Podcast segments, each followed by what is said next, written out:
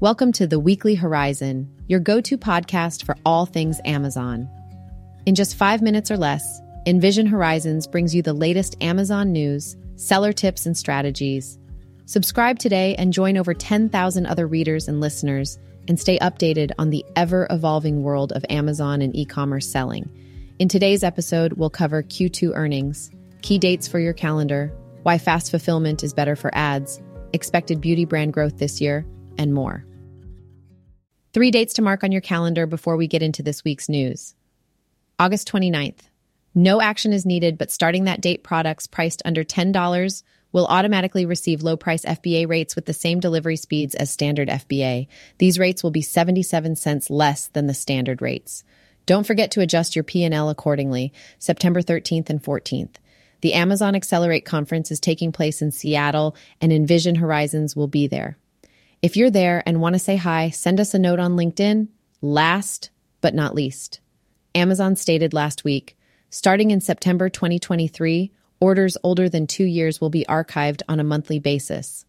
If you require any buyer information for accounting or tax purposes, make sure that you download it by the end of August or within two years of the order placement. Now, on to the news.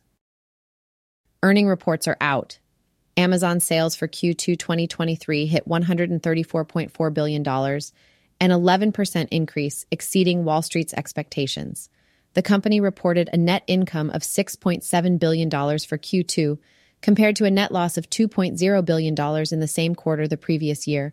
Amazon's cloud computing business, AWS, saw a 12% year over year growth, generating $22.1 billion in sales.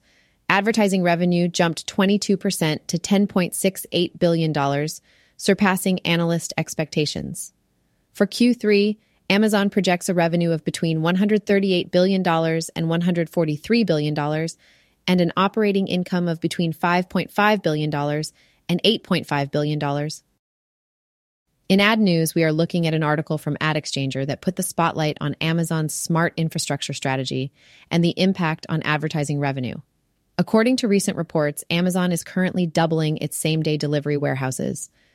What do ads and same day delivery have to do with each other? With this expanded warehousing and delivery capability, ads offering a product with the same or next day delivery will likely convert at a much higher rate. In a rapidly changing market, this gives Amazon's ads a durability that's hard to match. Meanwhile, other retail giants like Walmart, Target, and Kroger rely heavily on their physical stores for online sales. While this offers certain advantages, it could leave their advertising business vulnerable if stores close. And perhaps more importantly, if getting a product the same day you order it becomes even more accessible, why even bother running to the store? Without a robust warehousing and delivery system like Amazon's, these retailers are tied to their brick and mortar stores. It's a strategic masterstroke from Amazon demonstrating once again its willingness to make bold, long term investments that set it apart in the retail advertising arena. The proof is in the pudding. In 2023, thus far, Amazon delivered 1.8 billion packages delivered on the same day or within one day. Amazon's new regionalization network puts 2023 on track to be the fastest delivery year on record. According to an online discussion started by John Durkitz, Amazon's Buy with Prime feature has seen significant growth, with its usage increasing from 215 websites in February to 2,284 websites just six months later. This growth may be attributed to its benefits, such as making checkout easier with one to two day delivery and using the trusted Prime logo in the checkout flow. Indeed, some businesses report that 10% or more of their website sales are already being made through Buy with Prime. Despite this rapid growth, some industry insiders believe that the feature has yet to reach its full potential. This expansion of Buy with Prime is part of Amazon's broader strategy to dominate the e commerce landscape. Lastly, this isn't direct Amazon news per se, but given Envision Horizon's expertise on beauty brands and selling on Amazon, we wanted to cover a beauty independent article about what growth looks like for beauty brands in 2023.